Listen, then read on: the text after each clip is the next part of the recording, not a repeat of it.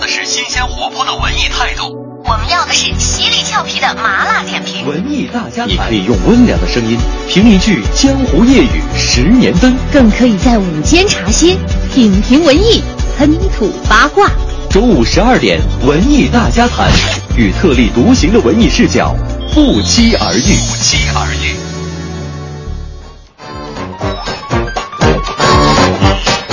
中午的十二点零四分，各位午安，欢迎来到今天的文艺大家谈，我是董月。今天是二零一五年的五月二十八日，四十七年前的今天，不简单。有故事的他们，创造了历史的今天，曾经过往，当下此时也能隔空对话。今天其实不简单。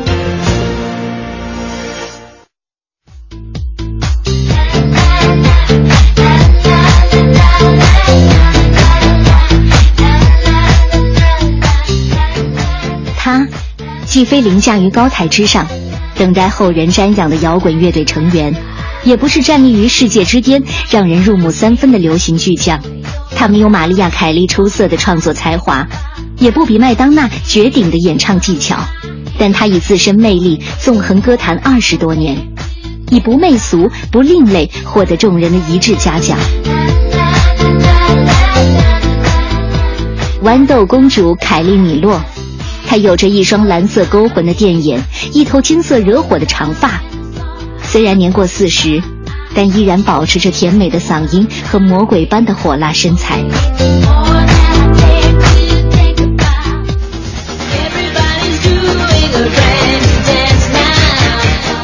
四十七年前的今天，一九六八年五月二十八日，凯利米洛出生在澳大利亚的墨尔本。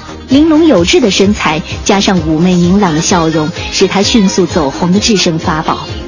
从本土到外乡，凯莉米洛赢得了一个至今都如雷贯耳的响亮别称——豌豆公主。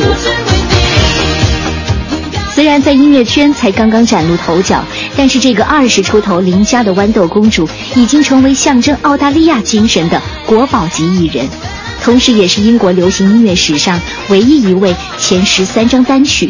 都打入排行榜前十名的歌手。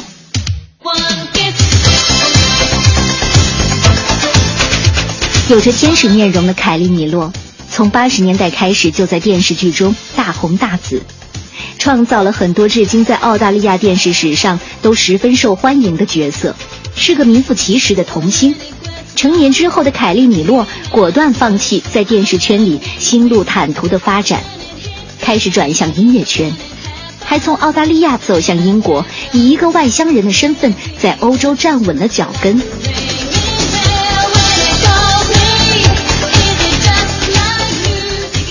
二零零五年，凯利米洛被诊断为患有乳腺癌的早期，当时正值世界巡回演唱会，他在澳洲和亚洲的演唱会不得不延期举行。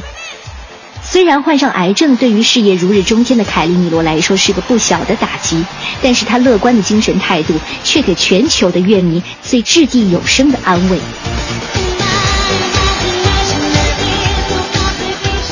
治疗期间，她还一直致力于防癌的公益活动，一度让她成为女版的阿姆斯特朗，还被乐迷封为抗癌英雄。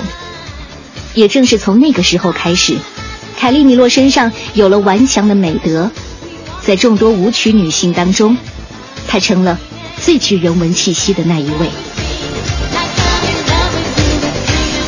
你也许听过凯莉米洛的歌，你也许在抗癌广告上看过她。不管怎样，凯莉米洛的音乐或者为人，总会有你喜欢的一面。凯莉米洛在红极全澳洲的时候呢，突然查出自己患上了癌症，好不容易被大家接受了，但是自己又接受不了自己的人生。经过长久的跟癌症的抗争，现在的凯莉米洛活得越来越真实了，也越来越开朗，越来越潇洒，歌也越来越火哈。最重要的是，他战胜了癌症，现在他依然是很火的歌手。其实，在我们身边也有一位人民艺术家，曾经凭借《渴望》和《焦裕禄》赢得大家喜爱的艺术家李雪健老师。这两天呢，却因为上海电视节的白玉兰奖的提名而再次进入我们公众的视野。两千年的时候，李雪健被查出患上了鼻咽癌，从此开始了长达十五年的抗癌之路。但是，李雪健老师仍然坚持拍戏，坚持事业，就像今年的《嘿，老头》，演了一位患上阿尔兹海默症的老头。刘二铁，让多少观众都掉下了眼泪，甚至被视为是李雪健老师演艺生涯当中塑造的又一个里程碑式的人物。但是，但是在本周一公布的白玉兰奖，却连男主角的入围提名都没有。这到底是艺术和大众的审美偏离呢，还是评委会的不公呢？那我们今天的话题就是李雪健老师凭什么不能竞争白玉兰？欢迎大家参与我们今天的话题互动，微信公众平台搜索“文艺大家谈”五个字。今天为大家准备的奖品呢是北京音乐厅六月五号将要上演的《梦幻六弦琴》意大利美女吉他演奏家科斯坦萨的古典吉他音乐会。今天在节目当中呢送出四张演出票。除此之外呢，还有从今天开始到八月十二号的北京水立方南广场开幕的今年夏天最有意思的冰雕主题互动展——二零一五北京奇幻冰世界展览，陪伴小朋友们度过一个六一儿童节还有暑假。参观者呢，就像置身于迪士尼电影《冰雪奇缘》的场景当中，来一次现实版的夏日冰雪欢乐王国吧。另外呢，还有五月三十号到六月一号的，在世贸天阶北京大影剧院上演的《甲虫山谷一》。勇敢的麦克斯，这是一部著名的德国儿童的绘本，讲述了甲虫山谷里的几个小伙伴们正能量的小故事。去年甲虫山谷被引入中国，今年呢被搬上舞台，成为一部趣味横生的系列合家欢音乐舞台剧。今天在节目当中同样会送出四张演出票。接下来马上进入我们今天的十二点娱乐播报。资讯最时尚的热点追踪，引爆娱乐味蕾，揭秘娱乐世界，十二点娱乐播报，根本停不下来。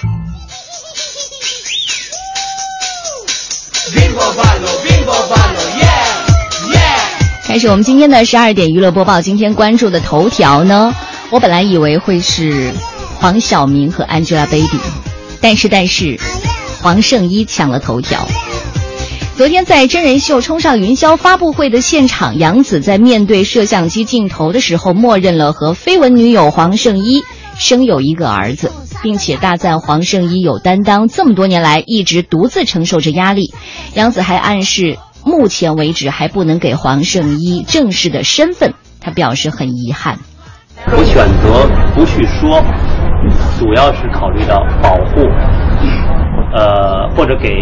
两个尚没有成年的，呃，两个尚没有成年的小孩们，留下非常快乐的成长空间和无忧无虑的童年。别人都能尚且承担着那么大的多年来的压力，尚且都不说一句，目的是想给孩子创造一个无忧无虑的童年。那么，等几年再说吧。别人是指黄圣依吗？大家各自理解吧。他。无端的背负了很多他不应该承受的各种议论。其实有时候我们在想，作为他的角度和角色，站出来说清了不就好了吗？但是他愿意选择了这个承担，我觉得他就是因为他用他自己的担当在承担着或承受这一切，非常内疚。呃，因为遇到的都是好人。因为遇到的都是好人，所以会让我更内疚。其实将心比心，换成任另个另外任何一个人，都早就跳起来说了。无论是涉事者本身，还是人家的家庭，特别是有一定影响力的家庭，对，但是别人并没有说什么，我们都愿意以自己的担当和责任。去为孩子创造起码几年吧，十几年无忧无虑的童年。别再拿孩子来说事了。我特别想说哈，在看完这一段视频之后，我不知道眼镜背后的杨子是什么样的状态。至少我在听完他的这番话之后，我觉得自己明显被刷新了三观。与此同时呢，也有多位的知情人爆料说，杨紫背后的女人其实并不止黄圣依一位。除了妻子陶虹之外呢，他还和很多的女性产生过情感纠葛，包括黄圣依在国外产子期间呢，起居饮食都是由陶虹和另外一位女性一起照顾的。随后呢，记者就杨紫和妻子陶虹是没是不是离婚了这样的问题采访杨紫和剧丽影视，但双方呢都表示以杨紫在发布会所说的为准，其他问题不再回应。如果我们回头看的话，往回去挖一下哈，在零七年的时候，杨紫和黄圣依绯闻闹得最厉害的时候，当时就有网友爆料了，说杨紫早有妻子了，妻子的名字叫陶虹，是上海姑娘，曾经是复旦大学的校花，现任聚力集团的管理层，负责国际销售和进出口业务等重任。和杨紫结婚多年，并且呢生有一个女儿。他和女儿呢经常居住在加拿大。女儿 Helen 呢今年已经十二岁了，曾经四次拿到温哥华某音乐节的金奖。如果真的是这样的话，你不得不佩服哈陶虹，这真的是一个情商极高也懂得隐忍的女人。当然，知情人还说了，黄圣依和杨紫传绯闻的时候呢，陶虹已经久居国外了，自称为杨紫的下属。不仅如此呢，在零七年的时候，陶虹还曾经发表声明说，黄圣依是我的好朋友，杨紫是我的领导，否认了和杨紫的恋爱关系，替杨紫、黄圣依圆场，说这个和黄圣依是多年的朋友。你是想证明什么呢？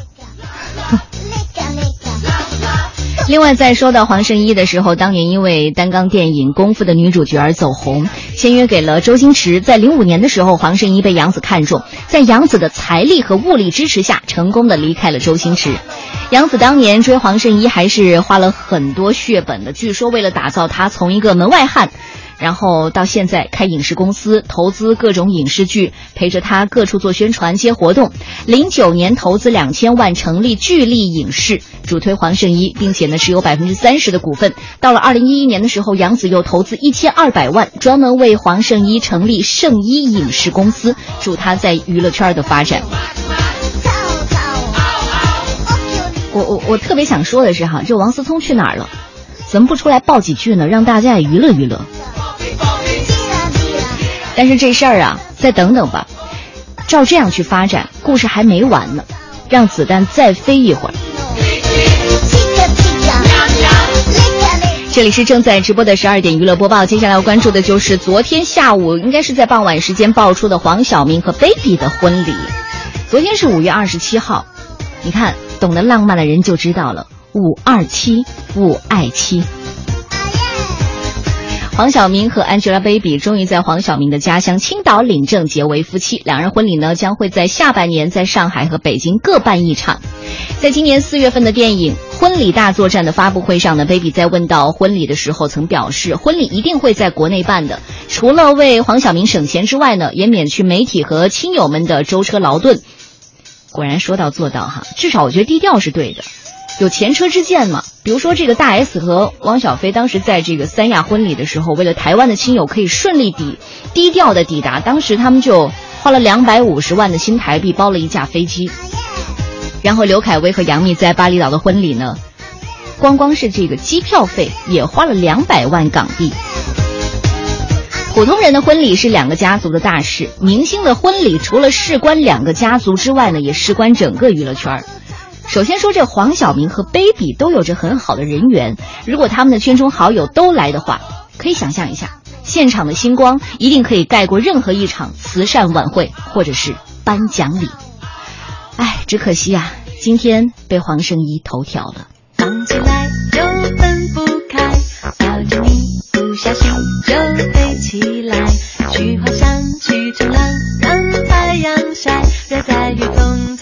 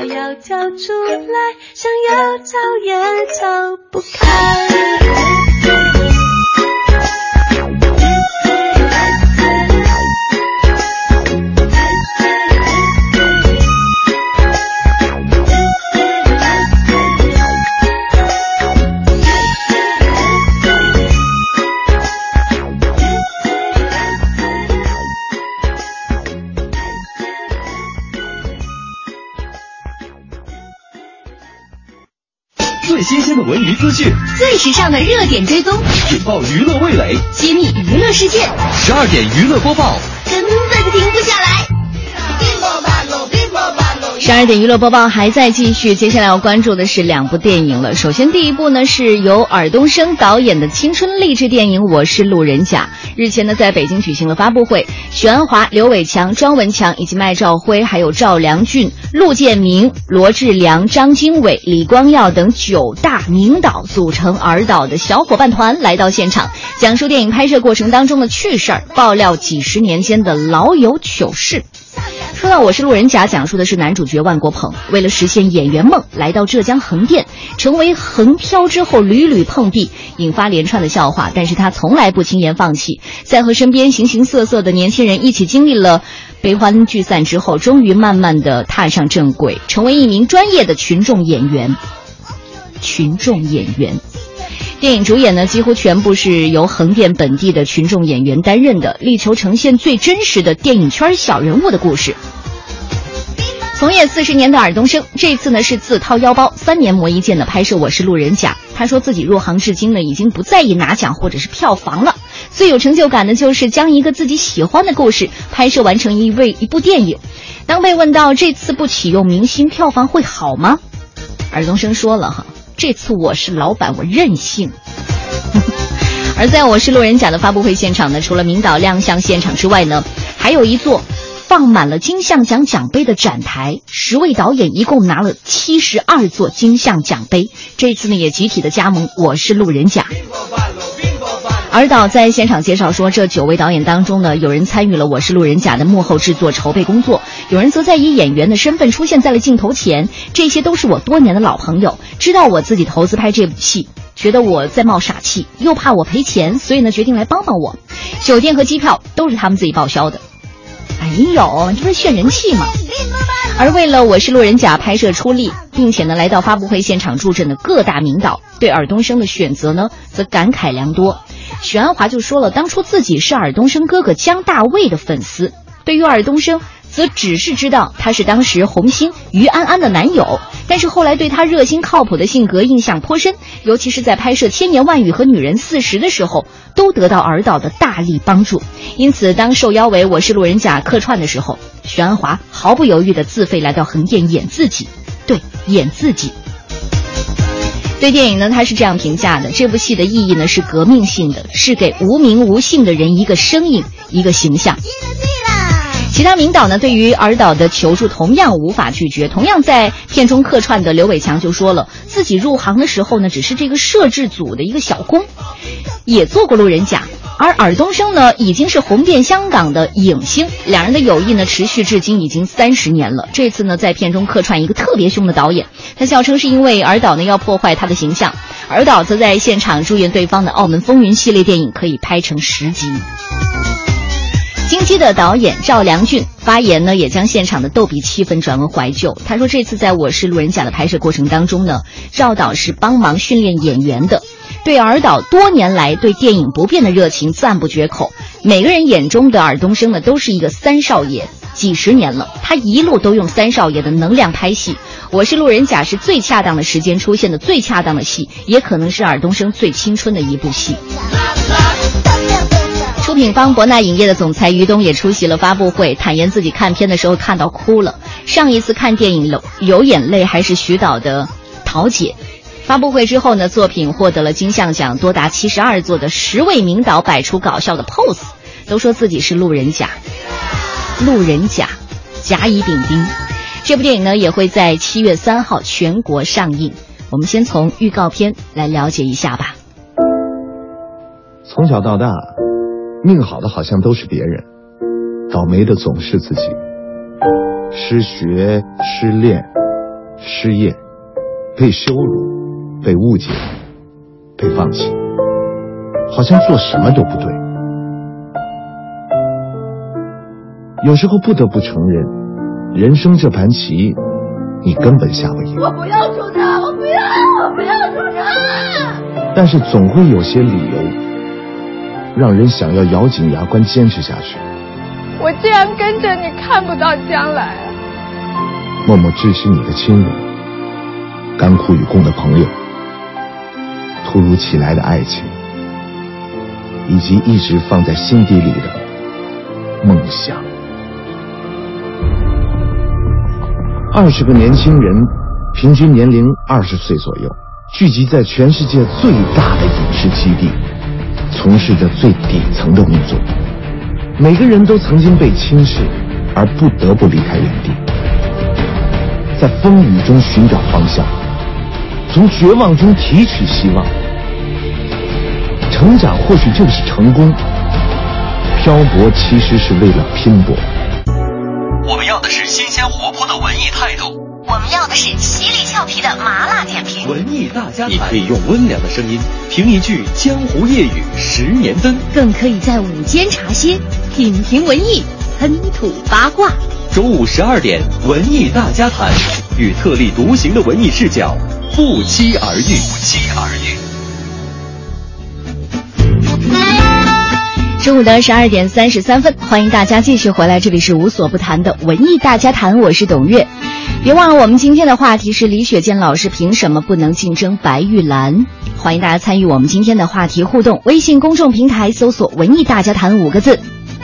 今天为大家准备的奖品呢是六月五号北京音乐厅的梦幻六弦琴意大利美女吉他演奏家科斯坦萨的古典吉他音乐会。今天在节目当中送出四张演出票，除此之外呢就是二零一五北京奇幻冰世界展览的门票，还有呢就是五月三十号到六月一号世贸天阶北京大影剧院上演的甲虫山谷一勇敢的麦克斯的演出票。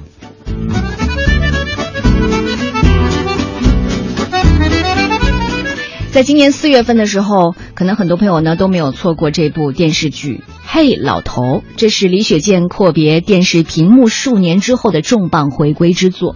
剧中呢，他饰演的老头因为患上了阿尔兹海默症，逐渐的丧失呃丧失了语言功能，失去了自理能力。李雪健呢，通过神态还有肢体动作，准确的诠释了一个老小孩儿，有一点纯真，然后有一点调皮。但是呢，这位失忆孤独还是让人心疼啊。我们从这个片段说起吧。我再问您几个问题啊。您家住在哪儿啊？我家呀，嗯，北京。我是说具体的地址。去，我只见。能再详细一点吗？比如说，呃，哪条胡同啊？然后门牌号是多少？医生，我还就是有时候这个特别简单的门牌号，我一时还就想不起来，嗯、想不起来这个门牌号啊，还有什么就有点找不着家门了。那我再问您一个问题啊，嗯、那如果说，嗯、我是说如果哈，嗯，这如果您家里着火了啊，您怎么办？我家着火了，嗯，我肯定跑。那除了跑呢？除了跑，那肯定是吧家里贵重的东西带着跑呗。您还真聪明。嗯、那您知道怎么求助吗？比如说打火警，知道吗？姑娘。嗯。我说你嘴挺损的啊。我们家没着过火。我就是随便这么一问啊，我想问一下，那你以前的事情还记得多少？比如说，您和您爱人的结婚纪念日还记得吗？别着急，您慢慢想啊。那我爱人叫李克花，这个我忘不了，一辈子我也忘不了。我们俩什么时候结的婚？嘿，老头，我相信这位让人心疼的父亲打动了很多的观众，这也被视为李雪健老师演艺生涯当中塑造的又一个里程碑式的人物。但是，但是，在五月二十五号的下午，上海电视节官微公布了第二十一届上海电视节白玉兰奖入围提名名单，其中电视剧《嘿老头》获得了最佳电视剧、最佳导演、最佳男主角三项提名。但是让不少观众意外的是，最佳男主角的提名演员是黄磊。而不是普遍受到认可的李雪健。我们接下来来听一听最早采访到这件事情的《北京晚报》的记者邱伟来说一说这件事情的始末。主要是约翰丹老师呢，对当时这白玉兰奖的这个提名提出了这样一个质疑。在《黑老头》这部电视剧呢，它有几个奖项都是获得提名的，包括最佳电视、最佳导演和最佳男主角。但是在最佳男主角的这个这个提名人选中呢，是是黄磊，而这个电视剧本身呢又是一个双主角。我们也得知约翰南老师呢，得知这个情况之后呢，就向组委会提出了这样一个公开的质疑，他应该是。没错，当天晚上的时候呢，李雪健的夫人于海丹呢就将质疑短信发给了本届白玉兰奖的电视剧单元评委会主席严建刚，还有评委会成员郭靖宇以及呃，包括当中的女主角宋佳哈，宋佳也是这一届评委会的评委。他说，李雪健为拍摄该剧做的努力还有实现的突破，可是为什么没有获得白玉兰奖的提名？于海丹的公开质疑呢，也把这个素有电视领域专业奖之称的上海电影节白玉兰奖推上了舆论的风口浪尖。不管是李雪健是被遗忘还是被抛弃，观众们都不能答应。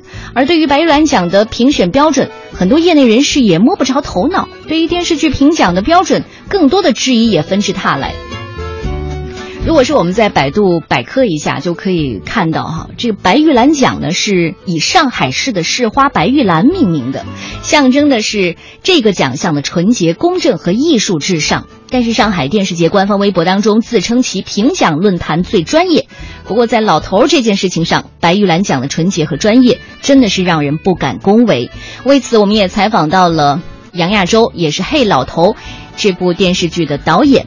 他也对于李雪健老师没有入围，表达了自己的个人看法。第一个呢，就是这个事情呢，就是发生的也比较突然，因为呢，那个这这个东西主要是呢，又又不了解呢白玉兰这个奖项的具体的一些操作功能，就是你比如说这个提名是哪儿来的，可不可以呢？因为我觉得这个黑老头这个戏呢比较特殊，因为呢所谓特殊，它是写父型的，你知道吗？哈，嗯，就是说呢，哈。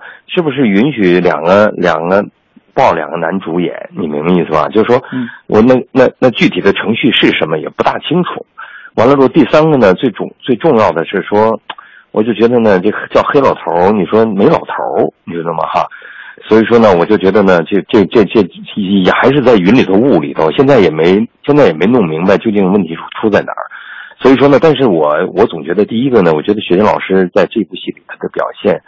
我觉得无论是普通观众，还是圈业界业界人士，包括我觉得媒体，我觉得徐静老师在这里的的表现，大家是我我在这里不想多说什么了。包括黄磊，包括小宋佳，他们的所有的努力呢，我觉得我觉得大家呢是得到圈内和普通电视观众的认同。所以说呢，我就觉得这个东西是不是发生在发生在这个机制上，或者什么有一些误解。所以说呢，哈。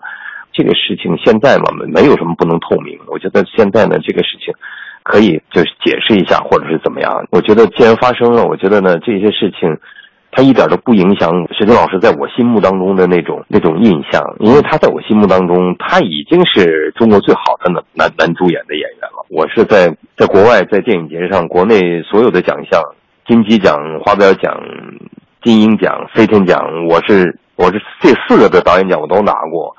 那么我也我也能特别特别能理解，就是每一个人实际上说说不在乎这个奖项，我觉得那他最起码也是没有说说心里话。但是呢，我真的觉得就是雪见老师的在这部戏里的表现，他得不得奖，他已经得到了广大观众的那种认同。所以说呢，哈，在这里呢，我特别特别想借此机会呢，向向雪见老师致敬吧，他永远是我的偶像，也是我学习的吧。当你老了。头发白了，睡意昏沉。李雪健老师的夫人于海丹在质疑短信当中写道：“老头儿没作品的时候，我们不争；老头儿有作品了，有了这么一个观众都喜欢的硬气的作品，怎么连个提名都不给呢？”其实，在拍摄《嘿老头》对李雪健来说非常的不容易，因为在两千年的时候就患上了鼻咽癌，化疗对他的耳朵有一定程度的损伤。拍戏的时候呢，又不能带助听器，只能靠背下对戏演员的台词和看对方的口型，才能准确的完成表演。于海丹老师说，其实他是在用精血在演戏。他说，希望通过奖项的提名，对李雪健的付出给予肯定和尊重。尊重。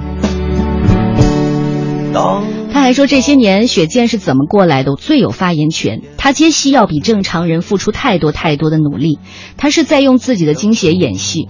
感谢上苍没有让他灰飞烟灭。他对艺术的顽强，让我躲在他背后看了几十年。他低调，我也从不愿对外讲。但这次不一样了，不管作为评委的你们有多少条条框框，终是由你们领衔的评委团。无意间伤了老头，是对他的不公。他不争不说，因为到目前为止他都不知道。但是我必须这样说，我不要任何结果和回复，只为了说一说，让我一吐为快的心里话。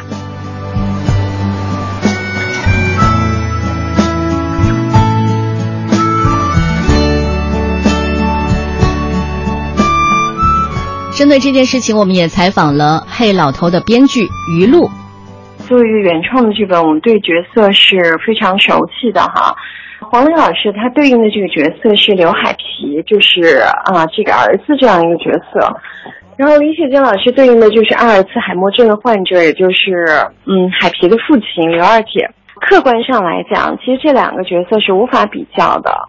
大家现在比较关注的这一点，其实是说可能在表演上孰优孰劣这个问题。所以说有不同的声音，我也都关注到了。那说作为一个原创的作者呢，我个人觉得，呃，这两个角色如果让我来分或者让我来选择的话，说实话，我觉得它没有可比性。嗯嗯嗯。然后第二点呢，就是这个奖的整个运作的程序哈，现在看起来报审和一个大家投票的结果，这个戏好像还入选了一个提名，是一个最佳电视剧吧。评委我我不知道他由什么人群组成的，这两方你会发现这个角色，你让一个三十岁左右的一个角色和一个七十岁左右的这样的一个角色，六七十岁这样的一个角色，相互去比较演技。而且我们这个戏特别特别嘛，就是因为李雪健老师在其中饰演了阿尔茨海默症的一个患者，我们看了之后是心生敬意的，觉得李雪健老师在这个阿尔茨海默症的这个老人的表演上是非常非常的精湛，而且付出了极大极大的这样的一个努力。其实对于我们来讲，这个获奖的现在这样的一个情形哈，就是提名的这样的一个情形，更多的感觉是难以割爱，而不是孰优孰劣。难以割爱，而不是孰优孰劣。我们并不是说李雪健老师的表演，他的表现会比黄磊要好很多很多。包括导演郭靖也说了，和郭靖宇他也说了，如果是我来定提名名单的话，《黑老头》这部剧能入选的话，最佳男主角一定是李雪健老师。他这一次在剧中的表演可以说是出神入化，怎么可能就没有提名了？他同时也说，哈，评委的职责呢，只能是在名单范围内做选择。目前对已经产生的提名名单是没有办法去重新更改的。刚才其实于露也提到一个问题，现在可能争议的最多的就是到底这个名单是谁来定的。我们从昨天晚上一直在尝试尝试联系本届评委会的主席袁建刚先生，但是到目前为止都还没有联系上。但是他也通过别的媒体呢曾经说过哈，就是这个名单我真的不知道是谁来定的。但是其实，在前天下午呢，上海电视节的官网呢曾经发布了一篇名为《白玉兰奖是如何评选出来的：上海电视节专业评奖机制大揭秘》的文章。相关工作人员也说，对这件事情的具体回应应该看这篇文章为准。评奖机制呢是透明化的，提名也是有流程的，并且有监票机构来监票，不是我们擅自决定的。后来我们仔细查了一下，这就是上海电视节组委会委托的。德勤事务所向全国七十位专业选片人发送选票，选片人以他的专业眼光对报名的电视剧进行打分，票选经过德勤事务所回收之后，还有统计之后，然后根据这七十位专业选片人的打分意见，自动产生入围名单。这七十位选片人到底是谁呢？但是值得注意一下哈，就是上海电视节的官网呢发布这篇有有关评奖机制的文章，已经在昨天傍晚的时候撤下了。针对此事，我们也采访了影评人史航先生，看看史老师是怎么说的。我觉得在白玉兰奖这回这个提名这个风波这个事儿上呢，很简单一句话，就是李雪健。不需要白玉兰肯定，白玉兰奖呢，呃，可以通过呃颁奖给李雪健，更确认、更确证吧，更确证自己的眼光。但是呢，目前看来好像白玉兰错过了这个机会，这是白玉兰的遗憾，不是李雪健的遗憾。因为李雪健老师在我心目中是一个演艺之神了。就是他的所有的传达，无论是当时就马上是被呃所有的受众认可的，比如说《渴望》啊、《焦裕禄》这样的表演，还是说呃当时大家不一定能够完全认可，可回味无穷，越来越通过时间来证明他魅力价值的，像《荆轲刺秦王》中的秦王啊，还有《水浒传》中的宋江啊。总之，他确实是他的演艺生涯是非常。动人的，而这样的一个老头呢，在因为众所周知呢，演电视剧是比电影要耗很多、更多的时间、更多的心血的。他来演这个老头的时候，能够征服所有的观众，重新让大家注意到，在这种家庭伦理剧中，大人被逆反的不得了的婆媳剧啊，各种呃大战中间，发现电视剧还是一个可以动人的一个东西。就这个呃电视剧呢，虽然它有这样那样的问题，但李月健老师靠自己的表。表演来撑住这一切，让电视剧重新变得动人。这件事情，一个电视剧的奖项是应该有机会给充分肯定，应该是这个电视剧奖很荣幸的事情。很可惜，他们错过这个机会。我觉得呢，其实呃，目前这个风波已经有一个非常好的一个后果。这李雪健老师可能都不太了解这个事儿，所以这个后果不在他那儿，而在于呃，我们在网上可以知道有那么多的朋友跟我们自己一样。还是希望电视剧好，还是希望演员好，希望演员带来好的角色，所以他们会支持李雪健呢，替李雪健鸣不平啊。他们看了那么多雷剧，却依然还呃期待李雪健演的戏。那么这个就是一个人心向背的东西，所以我觉得白玉兰奖并不很重要，重要通过这个风波证明了有多少人呃还支持期待着好的呃有意义的电视剧出现。首先呢，史航老师说了，李雪健老师不需要白玉兰的肯定，但是白玉兰需要李雪健确证自己的眼光，但是他没有。这件事情也让大家更期待好的电视剧出现。你当傻子？骗他！其实李雪健的夫人于海丹老师发的质疑短信说：“我真的其实是一个尊重，因为在他的眼中，为了演员这个职业，李雪健几乎是拿生命去奋斗。其他有关电视的奖项都可以不在乎，但是白玉兰这种以专业权威著称的奖项，多少还是要在意的。跟你一样只是这一次白玉兰让他失望了。于海丹说：“我希望他静悄悄的做人，认认真真的演戏。”从他的身体考虑，演一个成一个就好了。也许他演不了几年戏了，将来成为主角的机会也不多了。其实于海丹并不希望李雪健去当标杆，他的准则就是让他安安静静的生活。但是雪健老师离不开演戏，他说不演戏他就不知道生活里还有什么。他不上网，也没有微信，用的还是翻盖手机，平时是关机的，只有进入剧组才会开机发回来一个平安短信。只有演戏才能给李雪健带来旺盛的生命活力。全天下的父母应该都一样。接下来我们再来听一听我们在街上的随机的一段采访，听听。大家伙是怎么说的？估计这个老演员没什么后台，一般这种奖项都要背后强大的经纪公司去拉关系、搭钱什么的才争取得到吧。嗯，不过我觉得呃无所谓啦，观众认可就好，反正大家都知道这其中的潜规则。嗯，看过的人都知道，李雪健的老师演技毋庸置疑，相信像他这样的艺术家，已经看淡是否获奖。作为观众的我们，多支持他的作品才是对他最好的认可。呃，我觉得真的应该有的，那个演的很好很好，每次这老头一出来，我都要哭了。我觉得真的应该有他，哎。啊，前一阵子不知道李雪健是谁，然后看了一下思聪的微博，然后我百度了一下，呃，原来那个雪健是我特别熟知的演员。然后李雪健老师呢，他演技当然是毋庸置疑，而且这样一个老戏骨，对于那些奖项当然是不在乎了，而且观众喜欢才是最重要的。我对这个李雪健老师印象最深刻的啊，呃，其实是焦裕禄，哎，一直觉得呢，他就是一位，是一位真正的艺术家，可以这么说，演技非常棒，他有一种无形的人物魅力啊啊，比如他瘦弱的身材，其实蕴含着大大的能量，他平生获奖无数啊，虽然并不缺这一个，啊，但是呢，获得真正的公平公正对待。这个应该是必须要有的，否则这个奖项它就失去了它的公信力的，对不对？不再年轻的雪健老师其实更能打动人，因为不管有没有提名获不获奖，呃，您都无愧于表演艺术家这个称号，在我们心里您就是最佳男主角，在我们心里你就是最佳男主角。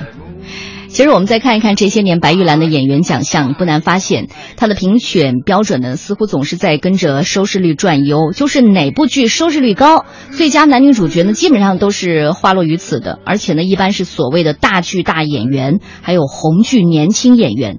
至于某些收视率不够火爆的，但是演员表演确实走心入戏的，可能就自然而然的就被屏蔽掉了。所以，如果这样说来的话，于海丹老师其实不妨把专业成色有所降低的白玉兰看得淡一些哈。而那些说李雪健要奖的人，我觉得更是低估了这位老艺术家的胸襟。因为到目前为止，于海丹老师还没有告诉他的老伴儿这件事情。就是说白了，我们现在在外边争的闹翻天了，但是李雪健老师本人超然物外，多好啊！接下来把普英老师请出来。为今天的话题解解字吧。咱们中国人通常是温良恭俭让的，对评奖这样的事儿通常不怎么发表意见。尤其像李雪健这样的老戏骨，早已不需要什么奖项来提升自己的地位。但这一次不同，李雪健老师是在癌症治愈以后，克服了许多困难拍摄的心血之作。同为主角的黄磊获得了提名，他却没有。李老师的夫人痛惜自家丈夫公开向组委会要个说法，的确点到了这种评奖的腰眼上。汉字“要”是日字下面一个女，两边是手，一个女人双手叉腰的象形，意思是腰。一个奖项的生命是公正透明，这次明显的不公让组委会方面非常尴尬，暴露了这个奖项在貌似公开透明的评奖程序，实际上存在由个人好恶或利益决定的空间。其他导演。演员及业内人士众口一词对李雪健老师的力挺，让白玉兰奖的公信力岌岌可危。古汉字“要”上面有一个“日”，表示这是光明正大的行为。